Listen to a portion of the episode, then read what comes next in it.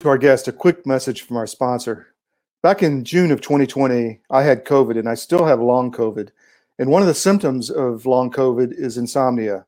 I'll wake up at two or three in the morning and can't get back to sleep for two or three, four hours. And it kind of ruins the whole day next day because you don't have any energy. So what did I do? I called Mike Lindell at My Pillow and I got the entire sleep system. I have the mattress topper. I have the Giza sheets, which my colleague Christine Dolan says are regal. I have the My Pillow, the My Pillows themselves and I have the comforter, which feels like at grandmother's house. It's so warm and cozy, and I have the Regal duvet cover on on top of this comforter. So I have the entire sleep system. I literally work all day long. I'm exhausted. I lay down in this sleep system and literally just wake up the next morning. It's amazing how well I sleep. I, I can't get can't wait to get back to it.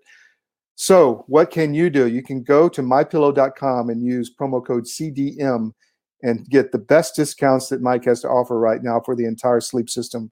But don't just get the sleep system. If you're buying household products, make sure to check with Mike Lindell first.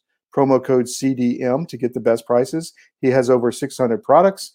Don't go shop at the corporate communists and the big box retailers. Go to Mike first. Support the patriotic movement. Support free media at CDM. Use promo code CDM at mypillow.com to get the best discounts and sleep really well going forward. And now let's get to our guest.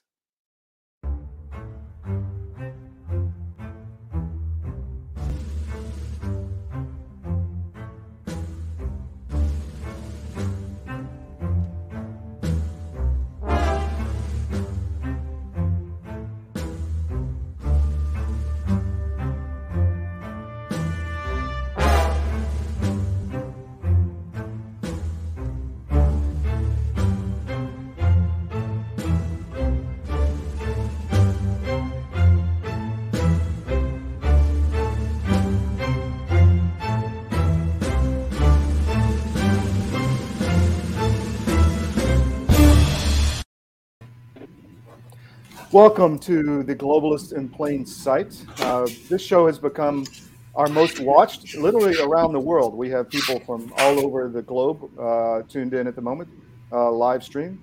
So, uh, welcome. Uh, Christine, you have some ideas of where you want to take this show. You had some initial ideas about the World Economic Forum and stopping some of the initiatives there, but it's kind of broadened into something different. Where, where do you see the show going? Well, we started it because of the collaboration between the World Economic Forum and the WHO and the pharma industry and the capture.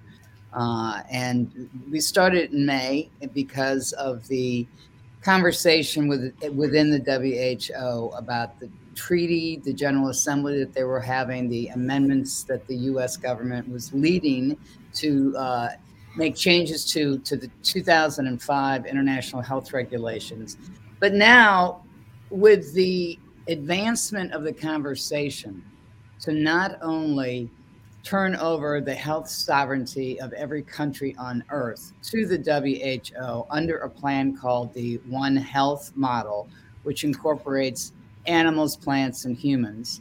And the movement with the FDA now in the United States for something called the Future Framework, which we will get into later with our guest, David Bell.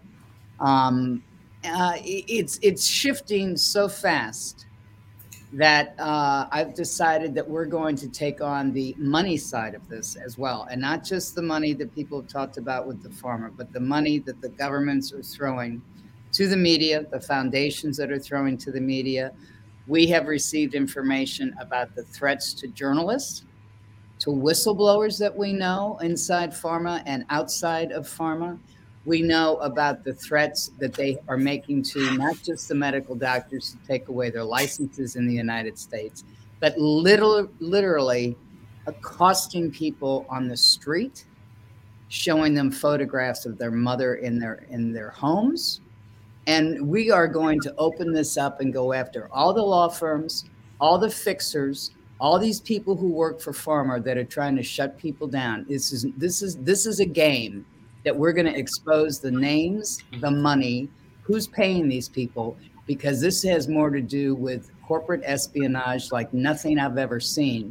And we're collecting the names, and I want our audience to know if anybody's ever threatened you, whether you're a journalist, whether you're a whistleblower, whether you filed a lawsuit, whether you're a scientist, come to us because we're going to take this on in the future because this is this is a ruthless game that the pharma industry involved with the governments are playing.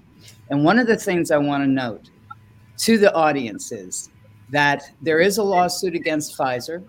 They are saying that it is a contract under the Department of Defense, that it is an OTA contract, a prototype contract. And this is not the first time that Pfizer has played that legal game. Back in the 1990s in Nigeria, there was an outbreak of meningitis. There were experiments that were done on the people who had meningitis. They got access to the Nigerians. The government gave them access to the Nigerians. And later they found out that it was a very bad clinical trial. And then they tried to blame it. Well, it's not our fault at Pfizer because we did this in we did this with the blessing of the Nigerian government. And there was a special report that came out where the, Nigerian government said, no, you didn't. And that case was lost by Pfizer. So this is this is we're seeing this repeated, and we're going and we're going to take this on outside of court and expose these people going going forward. We know that there are some people, uh, law firms that are involved, lawyers that are involved in this this travesty, and we're going to expose every single one of them going forward. We'll take it from here, Christine. It's, okay. it's your show, so I'm going to let you run with it. Okay, great. Thanks, Todd. All right. So today we have, we're very honored to have uh, David Bell return to us. He's a physician and has worked at the WHO and worked in conjunction with the Gates Foundation in the past. We've had David on before, and we're honored to have Dr. Rapiti from South Africa, from Cape Town. And, uh, and he and he's a physician. He's a family physician. And doctor, you have been out there helping the poorest of the poor uh, in Mitchell's Plain. You you live in a country that I adore.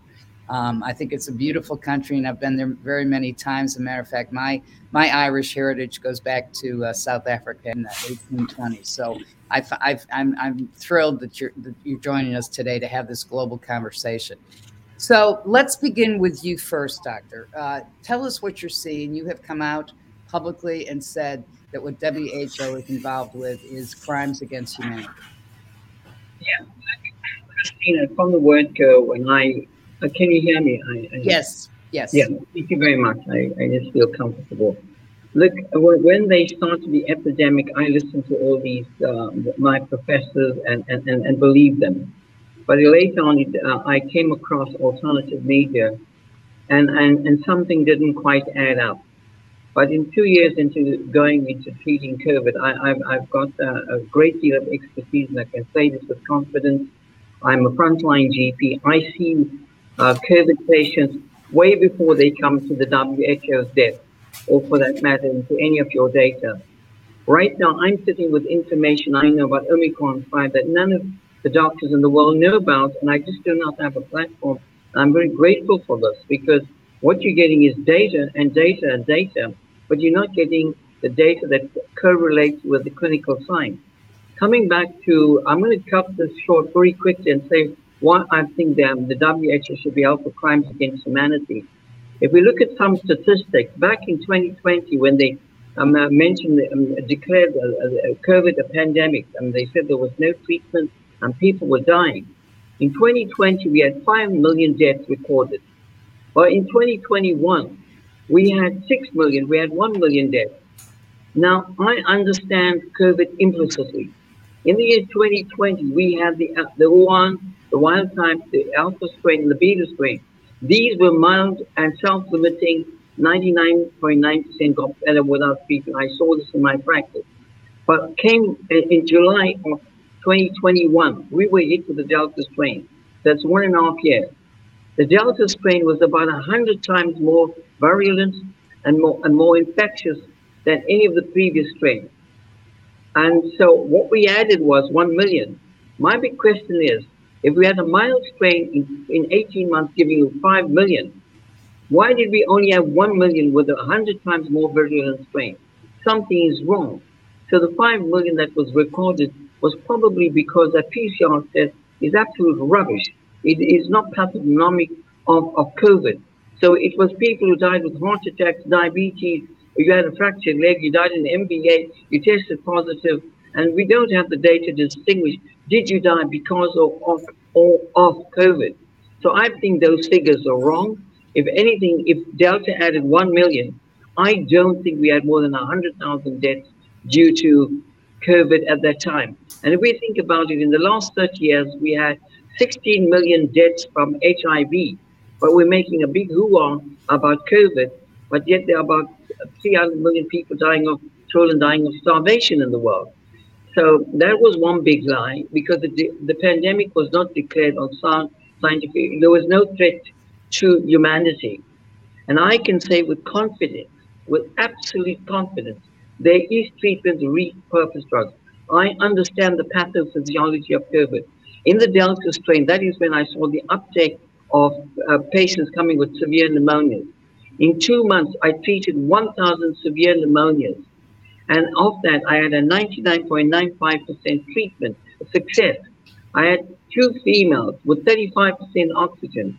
I never sent them to hospital. My patients were dead afraid of hospital. They said, Doctor, we're going to die there. We don't want to go to hospital. And they put a lot of burden onto me, but I took it on, Christina. I said, I will use my technique. And I've developed a clinical science that I do not need x-rays. I don't need PCR tests. I don't need scans. I just use my clinical acumen and I sharpened it. I did, uh, and I found a simple way. Within five minutes, I could make a diagnosis of a pneumonia just on clinical science. And my motto was treat early and you prevent complications. I do not have one case of, of long COVID. And comorbidities and obesity means nothing to me. I think it was highly discriminatory because I've had a what a 25 year old obese female with a 45% oxygen carried in by four people into my practice. With a 45% oxygen, she said, Doctor, I refuse to go to hospital. I'm going to be treated by you. Well, Christina, in two weeks, I had to say the up and walking with a 95% or 99% oxygen. My point I'm making here is the WHO doesn't want to listen to people like me. The FDA Fauci don't want to listen to people.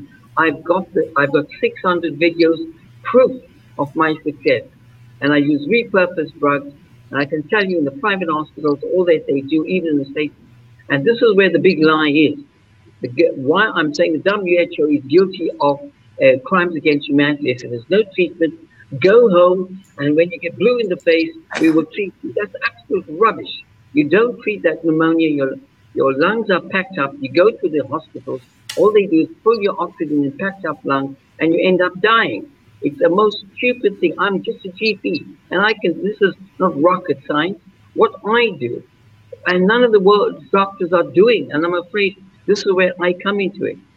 I pick up a pneumonia before the textbook picture comes on. All the patient needs to tell me, I've, and this is what the Omicron B5 is now. Most of your doctors in, in, in the FLCC are talking about eight days when you start getting an inflammatory state. And the physician will know what I'm talking about. In the Omicron B5, you get a viral infection last night. The next day, you'll come to me and say, Doctor, I don't know why I'm feeling short of breath. And that to me says one thing. If you're getting short of breath, there's lung pathology. I'm not going to wait for the classical sign. I hit you hard with anti-inflammatories. Within five days, you should be up and walking. I've had people with um, three months, three weeks of pneumonia. The oxygen level reading, the oximeter reading, that is commonly used by doctors is an absolute waste of time. It doesn't co correlate to the pathology in the lungs. I've had a 79 year old female say, Doctor, I've just had an, a cough for three weeks. I don't know what's going on with me. Oxygen 30, uh, 95. This to a lung she had a whopping pneumonia. And this is what uh, people don't realize. We don't treat oxygen levels. We treat patients. We frontline GPs. And I've got to know better. The problem is that you delay treatment with that pneumonia. We don't know how much of that pneumonia is going to result in a complication like emphysema. And I think we're being terribly remiss if we don't pick it up early. So my take is that with the Delta strain, within three days you got pneumonia. With the Omicron, fine. You guys in the US and the UK, when you're going to get your uh, your winter season, be wary of this. The Omicron 5 is going to hit you hard. Because I, in, in my one month, I've seen about 120 patients and 115 of them had pneumonia. What does that tell you? Most, this is a highly virulent strain. The only difference is with the Delta strain, within two weeks, what happened is that if you didn't treat that pneumonia, your oxygen plummeted to 80%. You needed home oxygen, supplemental oxygen. What I'm finding in Omicron, you can have quite a whopping in pneumonia, but your oxygen levels remain high at 95%. And my explanation for that is that there is still some healthy lung tissue that maintains your oxygen level, which is a bonus. Then you don't need supplemental oxygen. During the Delta strain, though, I got no help, Christine. Nobody was prepared to give me supplemental oxygen because I treated people in their home. And, and, and they just, I did it over the phone. I treated people from the UK, the US, Europe, New Zealand on virtual consultation. I could make a diagnosis on clinical science. This stuff about getting uh, a scan proof and x-ray proof is hocus pocus. It's an absolute waste of time. And I'm saying it loud and clearly to the world that we need to rewrite the textbooks and how we make a diagnosis of pneumonia. It's quite simple. You get a fever, you get a flu, and then two days later you start getting a cough. And the next thing you're feeling tired. Why are you feeling tired? There's damage in the lungs. So if you treat at that point, you will nip it in the bud. But if you wait for what we call crepitation, you're waiting another week. By the time that time, you got damage. And I've got a gentleman. He took two weeks to come to me because the hospital refused to treat this man. He was begging for oxygen. And now it's taking me a lot longer to treat him. But yet all my patients who come within a day of shortness of breath. I have, I have two clinical signs I would like to share with your viewers, and that is called declining effort tolerance. Because men in particular are very macho. You ask me to tie? No, no, doctor. I tell them, tell me straight. When you dress up, you take a shower, do you feel it's a little bit tiring? Yes. If they answer yes to that, I do another thing that we, I use, and that's the peak flow meter reading. And I found invariably 95% of them had 25% of it predicted. It's such a simple test, it doesn't take me half a minute. When I get a 25% of the predicted, I'm confident I'm dealing with a pneumonia. And I hit them with three purpose drugs. And within five days, Christina, they well, within 10 days, they're going to get back to work. So the WHO is remiss. They're not listening to me. And the fact that we've got treatment for COVID, there's no need for EUA approval for the vaccines, which have got 1,293 side effects. It's absolutely useless. The studies come out now that there's an 80%, 86% resistance on the Omicron 5 because it's got four proteins that are resistant to all the vaccines. So we've got treatment. It's an absolute lie. All those people that died in America, they somebody got blood on their hands. I can guarantee with my treatment, with my treatment, 95% of them shouldn't have died. I've had people that were 90 years old and I got them better. So that's quite a that's quite a record, doctor. Uh, it's it, let me, David. I want to bring you in on this conversation. Why, if why is it that the WHO is not listening to doctors like Dr. Rapiti or and, and colleagues that you know? What is that all about? Because I think people really need to understand from the public policy point of view why is it that they're so willfully ignoring what the doctors who are treating the patients with you know off the shelf drug what's going on?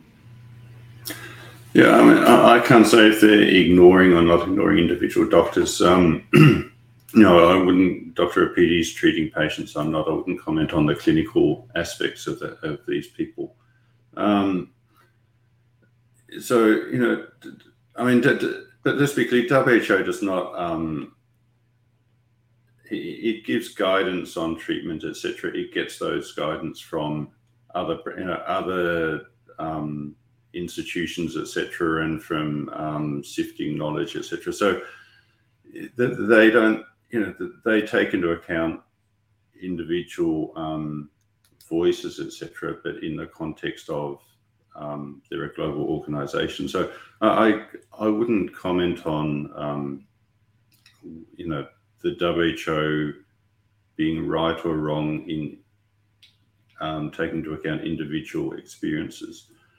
Um, the, the, WHO, I mean, the treatment has been very unusual. I agree with Dr. Rapiti in that it, has been it's very unusual to have people who have been diagnosed with what is normally considered a you know or, or they're told is a potentially um, fatal infection and then be sent home with no treatment and very little advice, which is very has been very common, and told to come back if they're very sick. So even um, you know the Pfizer on their site, their medical site has um, advice on um, therapy for COVID nineteen.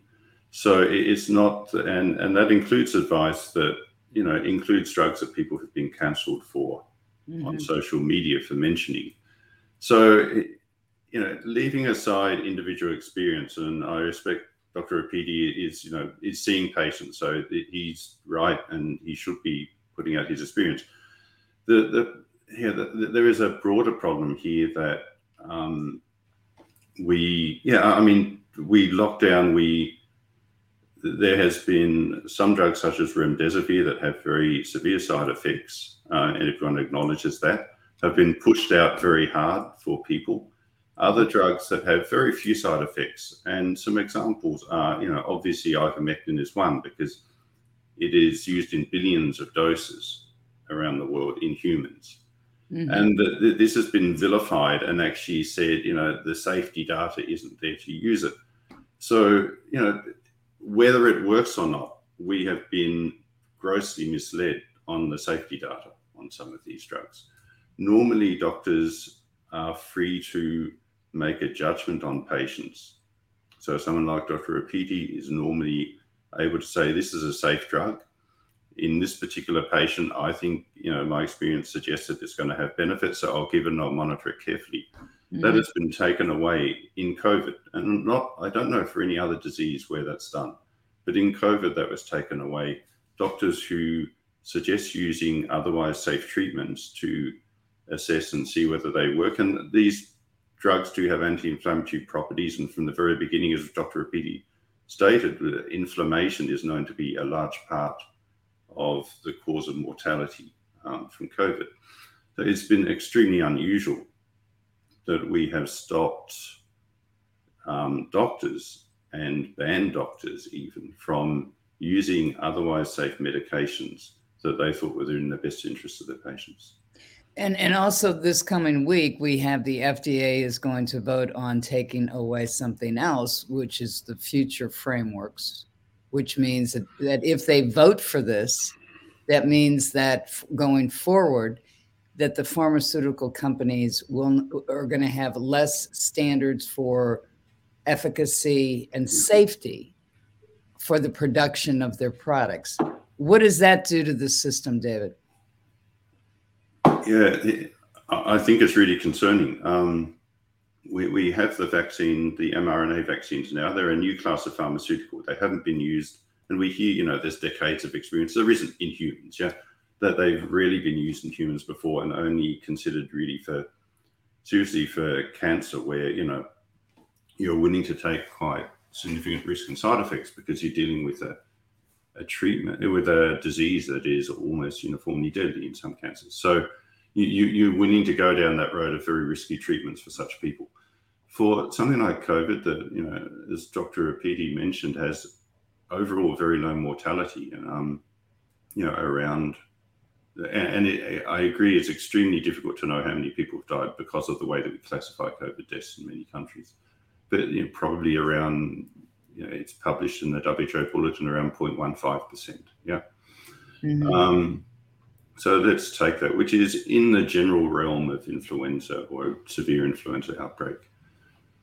Um, so we we have a vaccine for that, which is being mandated widely. So people are being forced to take it or lose their jobs in many countries. The data on this vaccine were the only randomized controlled trial data we have, which is the gold standard for any medication, is that provided by these companies for their regulatory purposes to the FDA and other regulators. That's the only randomized controlled trials. No one's doing independent randomized controlled trials, which is unusual um, these trials are quite small, and if you look at mortality for Moderna and Pfizer, the six month first six month mortality in Moderna it was equal in the vaccinated and the unvaccinated arm of placebo.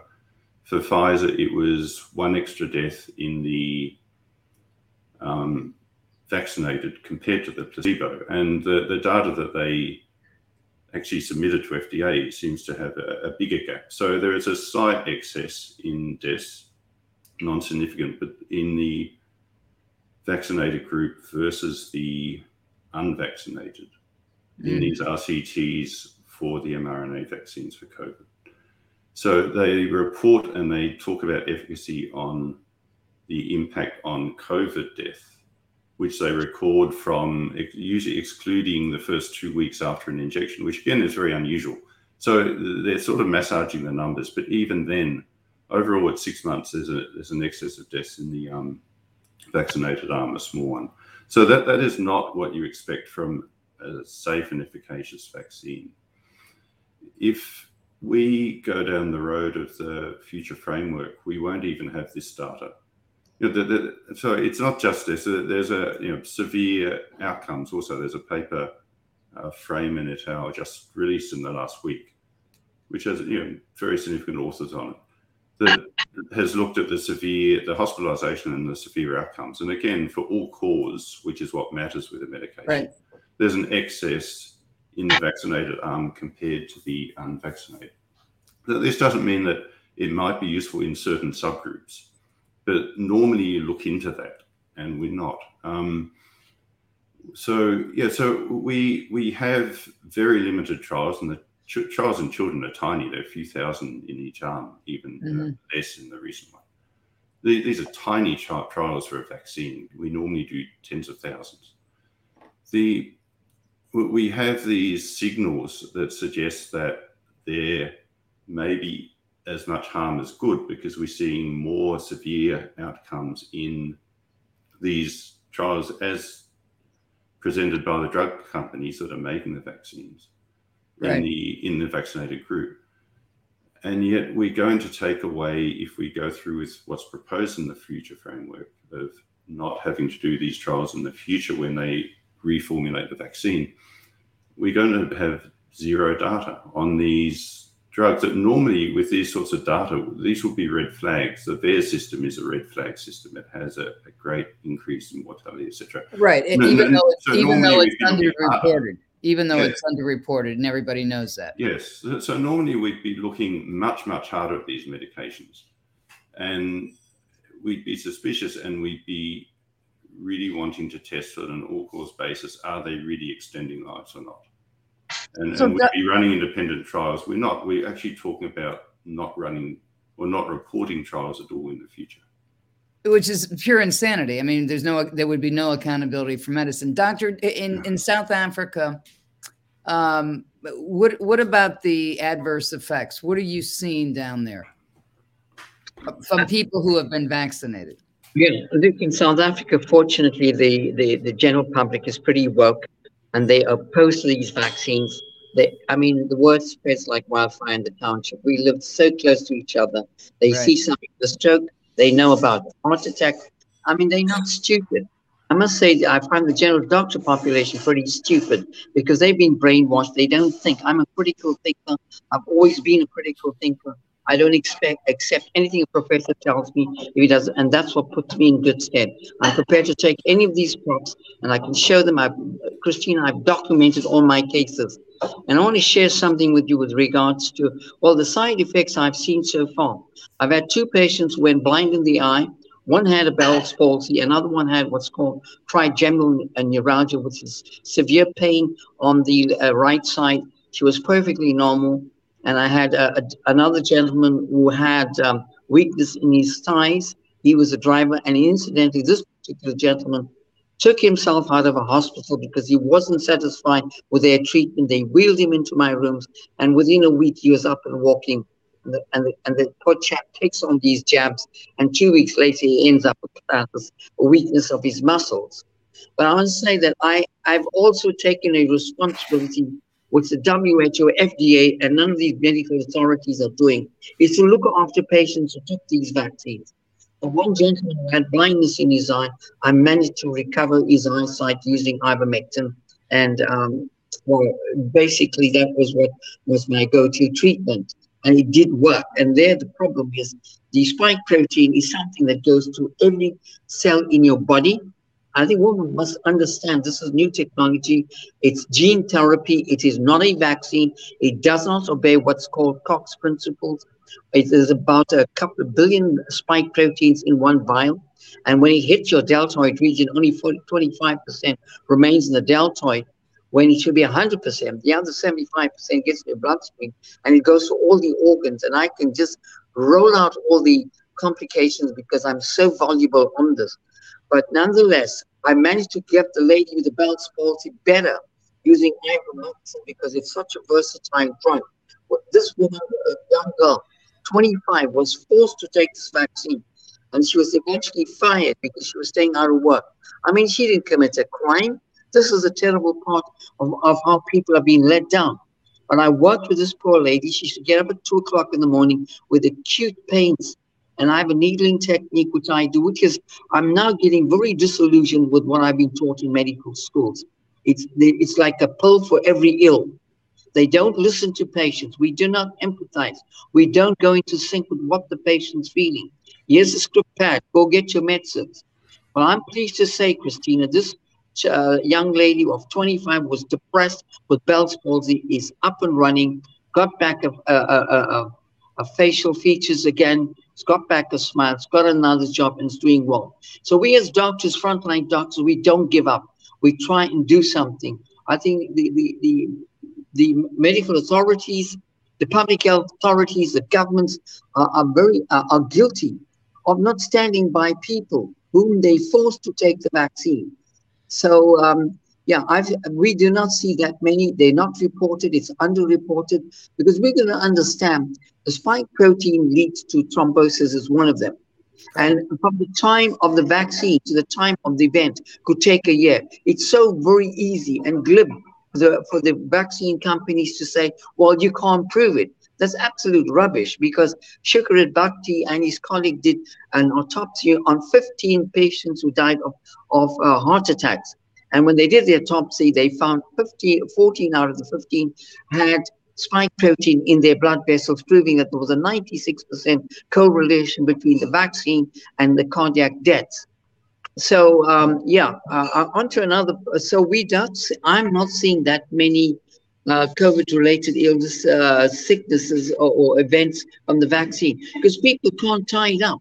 We're not mentioning this because Pfizer says well, in their book uh, doctors should be aware of the side effects and they should inform them. How are we made aware?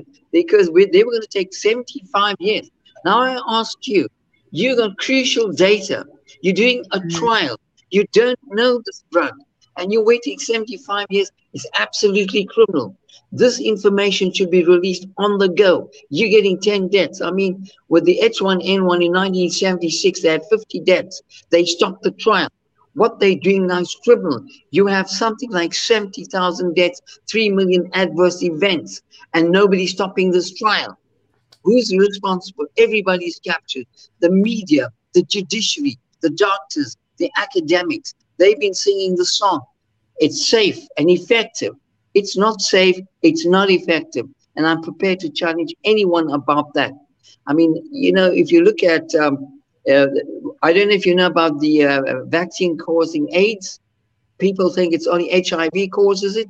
Well, it depresses your immune system to such an extent you end up with no immune system. That is why you see so much of chickenpox, herpes simplex, and children succumbing with sepsis because they do not have uh, a good immune system. It's been destroyed either from the mother's breast milk, and now when they're giving it to females as pregnant females, I think we need to understand this very clearly that there's been a big spike of fetal abnormalities and fetal deaths.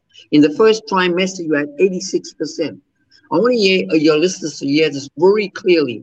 When the fem pregnant female gets two vaccines, and the third one, that fetus is getting the vaccine as well. Remember, it goes through all the barriers, the placental barrier and the blood-brain barrier.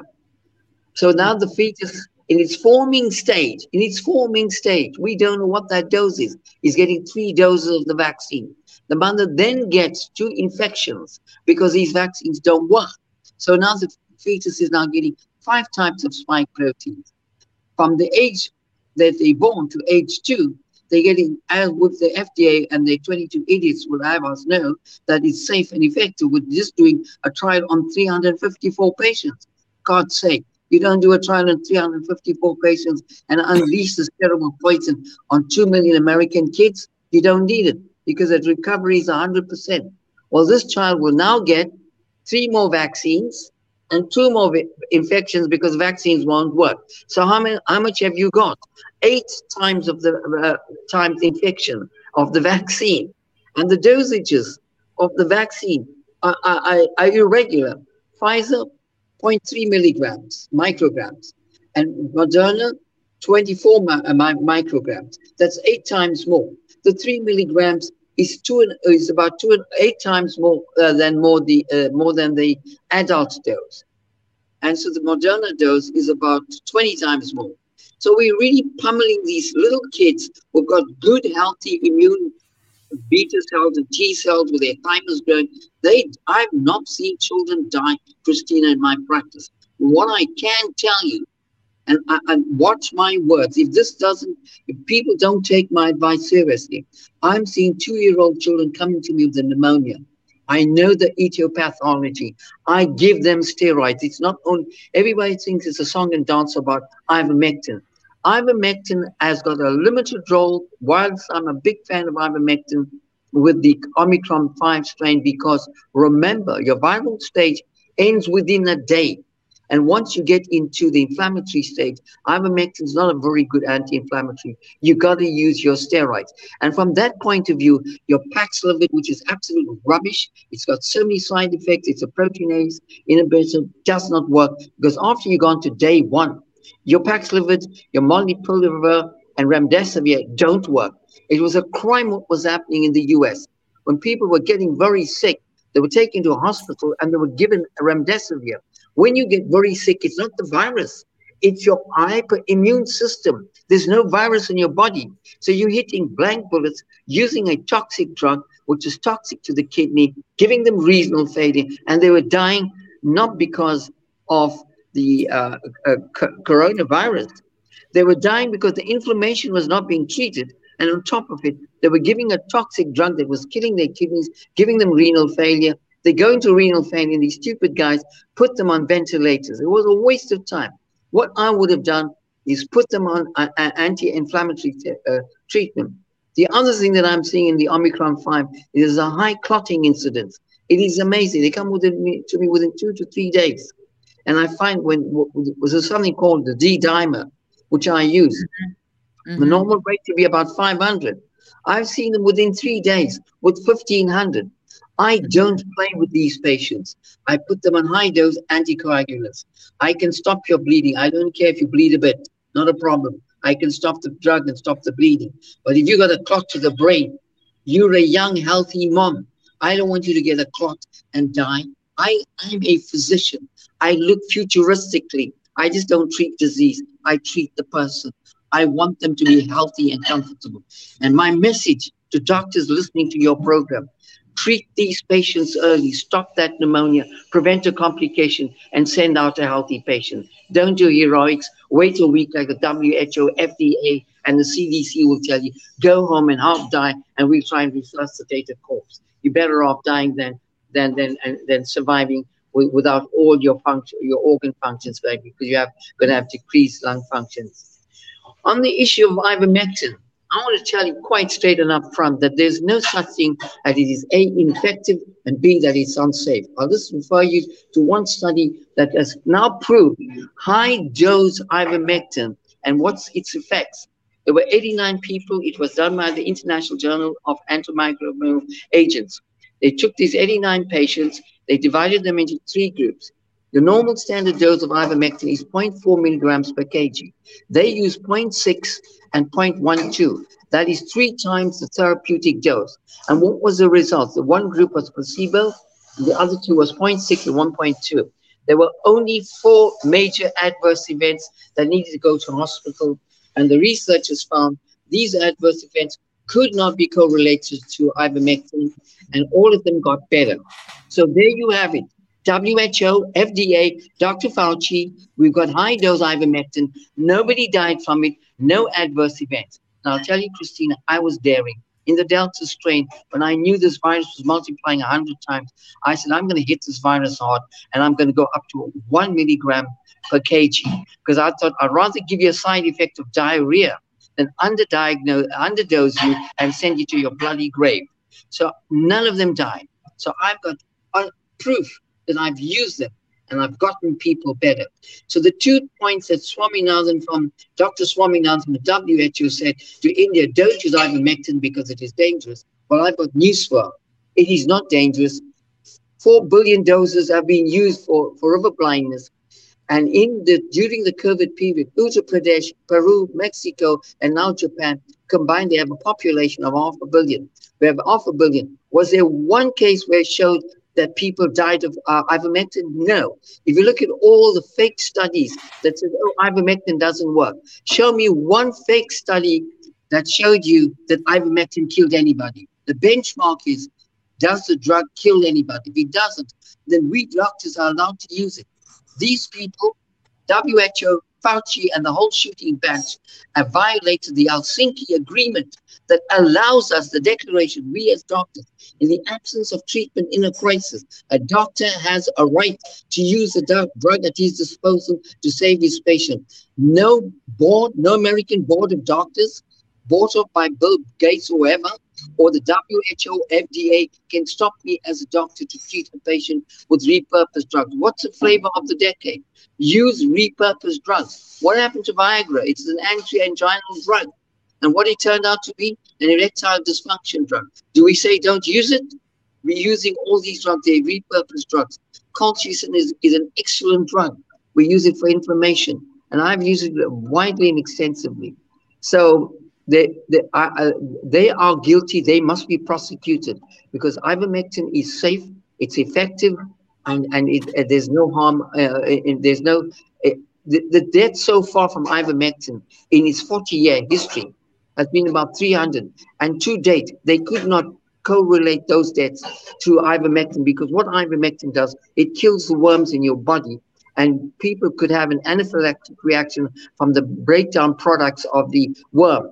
So actually, uh, Christina, ivermectin is safer than your aspirin and your Panado. And those guys who wrote the fake articles about dissing ivermectin were paid to do so. I right. mean, they, I, I mean, it, when they said it didn't work, and I'll tell you why it won't work. You use ivermectin in the inflammatory stage, it won't work. It's the same thing like using iver, uh, remdesivir. So it's absolute rubbish. Wrong timing, wrong dose. I'm right. the master. I'm the pioneer of it. So there ain't no textbook they're going to teach me. I'm going to write the textbooks, Christina. I know, Dr. Rapiti, you you you are you are a you know you're you're great in, in terms of the ivermectin, and we have done a number of interviews of vax injured since over a year and a half. We've been interviewing people who have had severe vax injured injuries and multiple injuries, not just one. But they many of these people out of sheer desperation of not getting the right treatments, even tried ivermectin when they couldn't walk and they and they actually could walk. So I mean, we, we know anecdotally from what some of these vax injured uh, individuals had to, you know, they, they risked, they took it and they they got better. But I want to ask you guys because we're running out of time here. Short answers for what is your impression when, uh, and we know this to be true because a study came out, uh, I guess it was in the last 10 days. And it was a study of 1.5 million people uh, uh, who had COVID, long haul COVID. And we found out during the Biden administration that the, the US government put in, it was, and it was an NIH study, $1 billion to study long COVID disease. I mean, COVID long haulers is what we call them here in the States. But they didn't put any money into studying the vax injured. What's your impression as as, as doctors and people who are in the medical field that they would put money towards those who have long COVID disease, long haulers, but not into the vax injured? Yeah. David, you want to take that first? Okay. Um, yeah. Knowing what we know the numbers with VAERS, why the hell wouldn't they have put money into studying the vaccination injured, but only you know, and and and, and I mean, why wouldn't they do that? Well, I, I mean, I think in a way the the answer is clear that they uh, they they're adamant that people are not being injured significantly from the vaccine, um, and if if they did fund such a study that would be seen as an admission that there was a problem. So they didn't. Uh, they didn't want to create any vax hesitancy. Uh, yeah, I, I am sure that that is the reason. That, that's the reason why, in the case of COVID, VAERS data have been you know denigrated and ignored by the people who run VAERS. Um, it, we haven't seen that for other vaccines. The VAERS is there. It, it's a red flag system. Um, when you get a sudden massive increase, as we have seen, then that a red flag means that's a red flag. So you go and investigate it. You put money into investigating and looking and seeing exactly what is going on, and that doesn't seem to have happened. Um, the the the repurposing treatments is the same issue. Why wouldn't you put a lot of resources quickly into seeing whether you have very low cost drugs, right. which you know in combination could mitigate mortality. And it would be remarkable given the you know the way that that COVID targets old, you know, sick people and the comorbidities, etc. It would be remarkable if there wasn't a set of treatments that at least mitigated mortality. Because you know we have anti-inflammatory drugs, we we have drugs with antiviral, um, you know, properties, etc., it would be remarkable. And this we have safe drugs, as, as you know, Dr. Rapiti mentioned, steroids, and you know there's evidence, for instance, that inhaled steroids had a big impact in the UK, but we haven't seen these um, rolled out in large numbers. We haven't seen a lot of money put into. Is there a way to save these lives quickly with these sorts of drugs? Um, mm-hmm. Long COVID is, you know, it the, the, most respiratory viruses that cause pneumonia will have, you know, in some people, long-term symptoms. Um, so it's not surprising. The spike protein we know is in many ways a toxin. So it is not surprising that people with COVID have, you know, some people have long-term symptoms. The, the studies that have looked at um, who, you know, compared symptoms with actual, you know, serological evidence of having had the infection show that is there is only a, a moderate increase in those in these symptoms in those who've actually had proven COVID to those who didn't. So a lot of the symptoms that we're seeing are probably also the results of lockdowns and stress, etc. Um, but yeah, I, agree. It's I, I think probably money is being put there because, or you could argue that it is um, there seems to be a movement to make people think that COVID is an existential crisis and that will help mitigate vaccine hesitancy. A lot of people making a lot of money from selling vaccines. So I don't think they're disconnected, probably. Doctor, what do you take on that? I mean, are they doing any studies in South Africa on the vax injured? Uh, no, no, they don't. In fact, uh, the doctors are in denial or they gag or they're afraid. I mean, when I sent the patient with the blindness and uh, to the ophthalmologist, I, I, I was straight up. I said, this was a vac- this is a vaccine injury because I've never seen somebody get a clot suddenly, spontaneously in such a tiny vessel. And when she went to see the uh, ophthalmologist, they said, well, I don't know why you got it. That's a typical answer. They don't worry about it. But I want to talk about long COVID because I'm a family physician. I'm a generalist. I've treated over 3,000 patients in the last two and a half years. I've only had two that I would consider long COVID. I really think that long COVID is overdiagnosed. And one of the reasons people might be getting over long COVID in your country is because they don't treat COVID. That's the trouble. if they come to me, I would treat them and you won't get it. I've got mm. 3,000 patients. The other thing is we need more generalists. We don't need, medicine has gone bonkers. We've gone super specialized. Before it was just the eyes. Now it's a specialist with the left eye and a specialist with the bloody right eye. I treat everything. What I am seeing in my practice is a lot of PTSD, a lot of anxiety, a lot of depression. I get a lot of asthma. I have a special interest in asthma. So what happens is that they can't breathe. Oh my God, doctor, I think I've got COVID back again. And they get panic attacks. I put mm-hmm. my arm around them. I was never afraid of COVID. This is rubbish that, oh, well, if you've got COVID, you must wear your mask four times like Fauci said, you got an infection, you got protection, you don't need to be afraid. It's only when you got the jab, you got no protection. But you got natural immunity. I walked about without a mask. I was bearing, I'm 74, I had two heart attacks. I've seen over 4,000 patients. Nothing damn will happen to me. So I'm fine. So what I'm what your doctors are diagnosing as I as long COVID, if they'd come to me, I'd probably pick them up as anxiety disorder, stress related disorder, post traumatic stress, and you don't need a pill for them. You need to reassure them that they won't. I've had several patients who came to me with depression after because they had feared they were going to die. I, mm-hmm. I, I don't think one realizes it's not the COVID virus that kills you, it's the hyperimmune response. So it's not everything is about ivermectin. It's a multitude of drugs. I mean, I didn't even mention to you, I use black seed, which is so in Nigella sativa, which is right. found to be far superior to ivermectin and remdesivir. So th- there's things like NAC, there are treatments. But I think the reason for the high incidence of long COVID, if it is in your country, it's because there's a delay in treatment. I've had one gentleman uh, with the Omicron strain. He didn't come to see me. He saw me two weeks later, feeling very lethargic and tired. And I suspect had he come to me earlier, I'd have given him ivermectin as I normally do, and he wouldn't have been because all the other 110 patients, no long COVID. I have not seen any long COVID. So something is wrong out there. We need better diagnostic skills. Well, we certainly need the, the medical profession to go back to what it was in the old days was the relationship mm-hmm. between the pa- the patient and the doctor and get all these bureaucrats and corporations and and uh, captured agencies out of the system and get some ethics and common sense back on the table. Gentlemen, thank you very much. It's been enjoyable. Dr. Rapiti, we'll have you back. David Bell, you always know that you're welcome to come back and um, you know, God willing, we'll come out of this at some point, but people need to keep their eyes on this week to find out if the bureaucrats at the FDA are going to even lower the standards for efficacy and safety. And people need to shout out and let them know that that's unacceptable.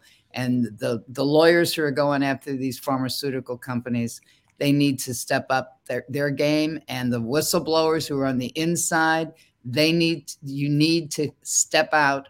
You need to come out bring the documents. You know what's going on in the inside. You know that the pharmaceutical executives and the board members are fully aware of the adverse effects because this truly is getting down to life and death and crimes against humanity, as Dr. Rapiti has said. Thank you very much. Thank you. Christina, could you have a link for this program for today? I my my followers, I have a huge following in your country. Absolutely. Absolutely. We'll send it to you. Thank you, Dr. Right. Thank you very much, Christina. Thank you, David. Lovely chatting to you guys. Thanks. Have, have a good day. Bye. Thank you.